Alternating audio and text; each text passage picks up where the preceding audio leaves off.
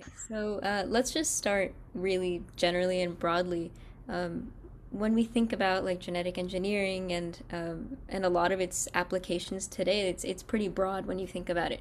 So this is um, kind of just like a baseline question for our listeners to understand uh, the applications of genetic engineering and synthetic biology. But what are the biggest benefits of using this kind of approach uh, in an industrial or like biomaterials context?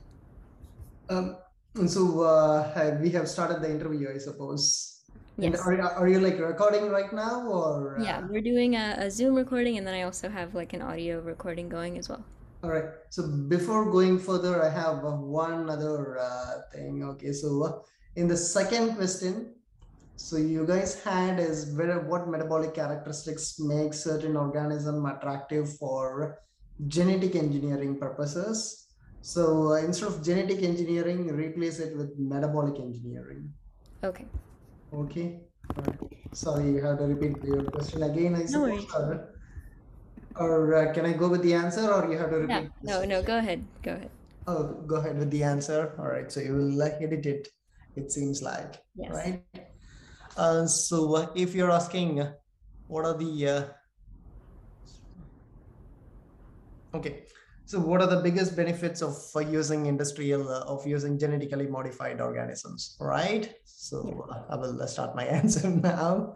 Okay, so uh, compared to uh, organisms that have not been engineered by performing genetic engineering or you know at a more elaborate uh, scale metabolic engineering, you would be able to increase uh, titer rate and the yield of any bioproduct or in this case uh, chemicals or fuels that we uh, focus on which uh, you wouldn't be able to achieve without engineering.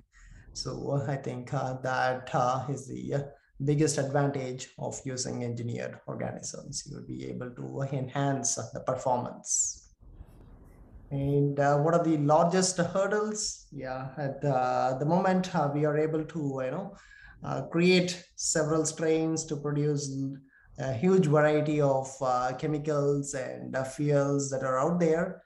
But uh, when it comes to translating them to the uh, commercial uh, scale or at large scale, so we haven't been as successful as uh, doing it uh, at uh, lab scale. That's the biggest challenge. Okay, so as we scale it up, we don't uh, see the same performance we see at uh, lab scale.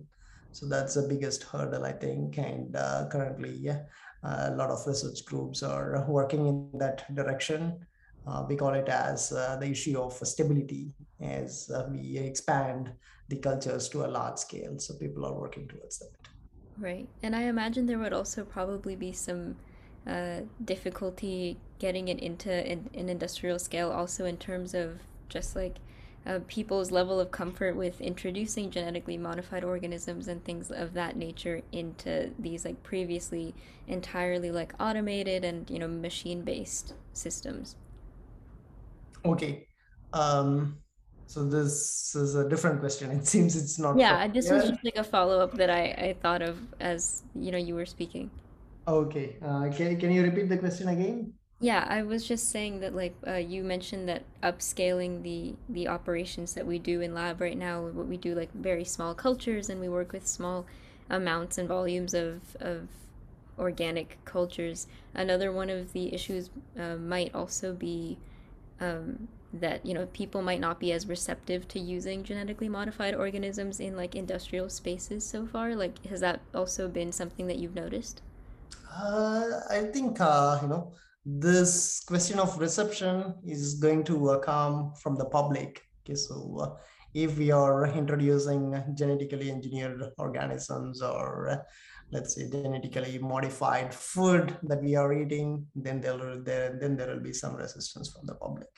But from an industrial perspective, so uh, if a product can generate uh, you know a profit, they're not going to be worried about it right? Right. So how it is done, they are not going to be worried about it. So that's where we weren't able to demonstrate that yet. Okay, so that uh, stability, the issue of stability, for example. Okay, so uh, forget uh, large scale, even within the lab, we would notice that okay so it performs one a certain strain performs well in one lab and then we uh, try to get it here and then we would not see the same performance. Or uh, it may perform well in our lab and as we uh, you know ship it to somewhere else you know for x number of reason you know it doesn't do well. And uh, so if it's not doing well in the lab and as we translate it into industry and if you don't see that performance then the profit gets affected that uh, is going to be their resistance from you know the uh, uh, people from industry. Otherwise, I don't think uh, immaterial of whether engineered or non-engineered, uh, as long as it makes profit, they are not going to be worried about it, right? Yeah. Yeah, that that makes a lot of sense. Um, so maybe going on to the next question, what metabolic characteristics make certain organisms attractive for metabolic engineering purposes? And maybe what are some examples from the work that you've done? Okay. Uh, first thing, uh, to be able to uh, do uh, metabolic engineering, so we should be able to uh, target pathways. We should be able to uh, manipulate a targeted pathway. And to be able to do that, we should be able to identify the corresponding gene in a genome. So the first thing that is required for an organism that uh, you know uh, you would be interested to perform metabolic engineering is it should have a fully sequenced genome at the moment. Okay, so it should have a fully sequenced genome, so we know what, where we would be targeting, etc.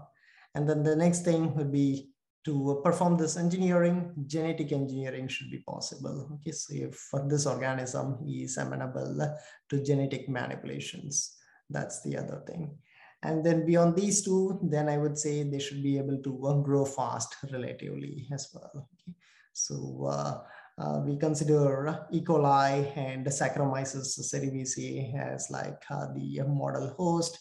Um, so there are several other organisms that are being a focus right now, but uh, for a large part of uh, research, uh, these two organisms have been the main focus, right?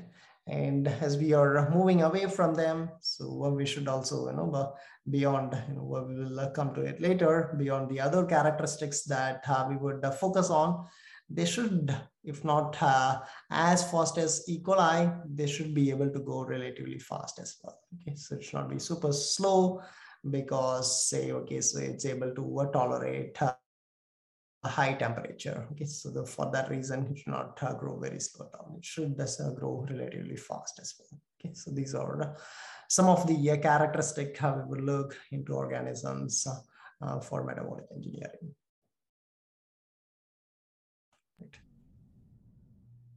Yeah next one.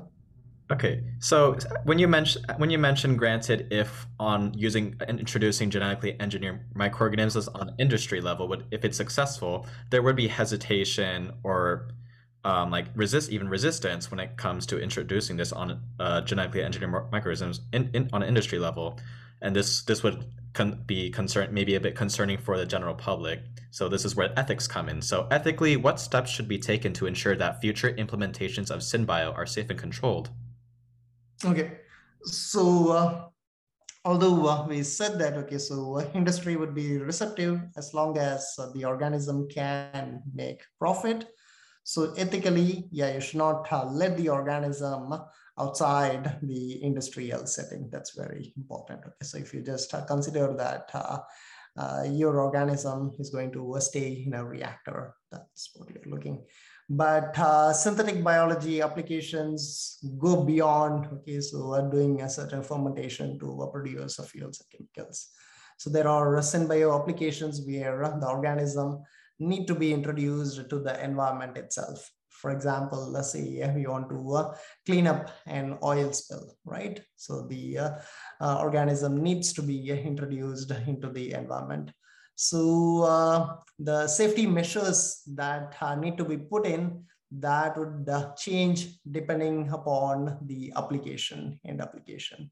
So the measures would come up by asking a certain several questions. Okay, so I would uh, think that uh, um, so as uh, more drive goes towards uh, scaling up these activities, whatever we are, whatever the synthetic biologists are developing, a more professional team needs to be formed who you know raise the questions for the particular application and come up or evaluate the measures that are in place or that are to be developed that will make sure that uh, this organism would not get out of hand or it will get into the public and cause other unwanted uh, consequences, right? Right. So just as like a, a personal follow-up to that question, um, both of our iGEM teams this year are actually working on projects that um, are attempting to use synthetic biology to combat water quality issues. So, like you said, the um, the types of approaches we take to manage environmental containment and stuff are very different when you're working at like an industry level versus like an environmental level. Um, when we talk about genetically engineering, for a lot of people, that's a very foreign concept, and they don't really understand how you might take a gene or you know a DNA sequence from one organism or you know from a, a separate entity and put it into a new organism or, or give uh, an organism new functions. So can you maybe describe um, the process or experimental approach that your lab takes to modify an organism? Okay. Um, so, uh, for example, uh, if we want to uh, uh produce a certain product, let's say a fuel, we uh, try to uh, identify within the large pathway, okay, so within the large metabolic network consisting of thousands of reactions, we try to identify the particular bunch of uh, reactions which are closest to uh, the product of our interest. And look, the simplest thing we would do is look for a precursor molecule from which uh, this fuel can be produced. Then we would introduce genes that would code for enzymes that would convert this precursor to a fuel. Okay, that's the simplest first step you would do. And from then on, you could uh, think about you know other basic things like uh, enhancing the level of precursors by going upstream of that pathway and overexpressing all the other genes that uh, correspond to that particular pathway and enhance a precursor level and thereby uh, enhance uh, your product level as well. All right. And of course, people also do um, knockout of, of byproducts. So we knock out unwanted reactions so that carbon flux uh, can be directed to uh, the precursors and from there to the product of uh, interest. Okay, so these are some of the general approaches people do to engineer organism or enhance the performance of the organism towards producing product of interest. Awesome, thank you. Um, the next question I'm gonna ask is maybe more kind of like based on your like personal opinion rather than like actual lab technique, but what major directions do you see synthetic biology taking in the future? Okay, so uh, at the very beginning, we spoke about uh, you know uh, most of uh, the synbio research we do stays in lab scale and uh, we are not uh, translating it to uh, industrial scale because of the stability issues right? so i think uh, that would be uh, one major research direction um, so that's the uh, important goal right whatever we are doing in lab they should be translated to a real world application. Okay, so I think a lot of research groups would be uh, focusing on improving stability of, of uh, the organism, stability of the organism. Even after like, you know, several generations, they should be able to retain the performance you see at the very beginning. That's one major direction. And then the next thing, now we are uh, coming to realize that uh, often we would want to uh, perform jobs that uh, would be better if they can do it as a community all right so now we are uh, so so far we have been doing what we call as monoculture have a single strain performing the job and now there is a lot of focus on saying, okay, we develop uh, multiple strains so that uh, the job is better shared and uh, the overall performance improves. So uh, on uh, paper that looks good okay and that's one direction we are working on or you know i'm when i say we here the entire research community. But of course i see another challenge there okay so even with a single strain okay the challenge of stability remains. But then if you're talking about you know multiple strains then the challenge of stability, you know, was zooms up. Okay, so it becomes uh, much more larger. It's similar to, you know, managing few people versus like a much larger group, right? So then the management challenges increases. And I hope as we uh, work on uh, techniques to uh, improve uh, stability for a single strain and in parallel as we uh, work on you know community to improve the performance of whatever goal you have. So i'm bridging both together i think we will be able to you know even make the community work much better than a single strain. That's the other direction and in parallel to all these, you know, I would still see um, there will be a lot of research being done on developing synthetic biology tools, advanced synthetic biology tools. For example, CRISPR is a very popular one, right? So uh, people will be uh, working on advanced uh, uh, SynBio tools, say to accelerate high evolution or to uh, perform uh, editings at uh, genomic scale and so on. Okay, so these are some of the major directions. Yeah, so kind of on that point, now that you mentioned CRISPR, there was one of like the more like technical questions that we might not include in the podcast, but um, mm-hmm. this one might actually be helpful for people to understand context a little bit more. But like I was mentioning earlier, like people when they hear genetic engineering and synthetic biology, they don't really have a full grasp on what something like that or what a term like that truly encompasses um, i'm sure you know that like when people think of these concepts they think of like crispr and designing you know those like designer babies that were in the news for a while so you know in order to make people understand more of what the scope of synthetic biology is what are some other methods of genetic ma- manipulation and uh, other ways that you can engineer organisms Okay, okay, okay. So although uh, people uh, hear about uh, CRISPR a lot, so uh, one particular technique uh, that has been used for a lot of research is to express genes, genes of your interest in plasmids, or we call it as a episomal expression.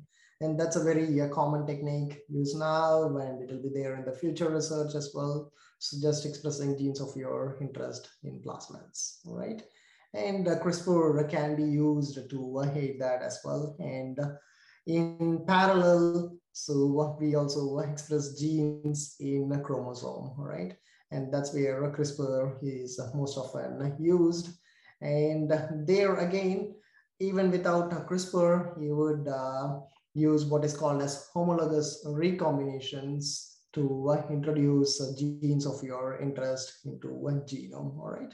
So uh, for certain cases, we could say that uh, CRISPR enhances that efficiency, for example. And uh, apart from CRISPR, the other uh, popular uh, genome editing techniques, uh, you know, or before CRISPR came into the foray, were called as zinc fingers and talons. All right, so those are some of the uh, popular and uh, common techniques.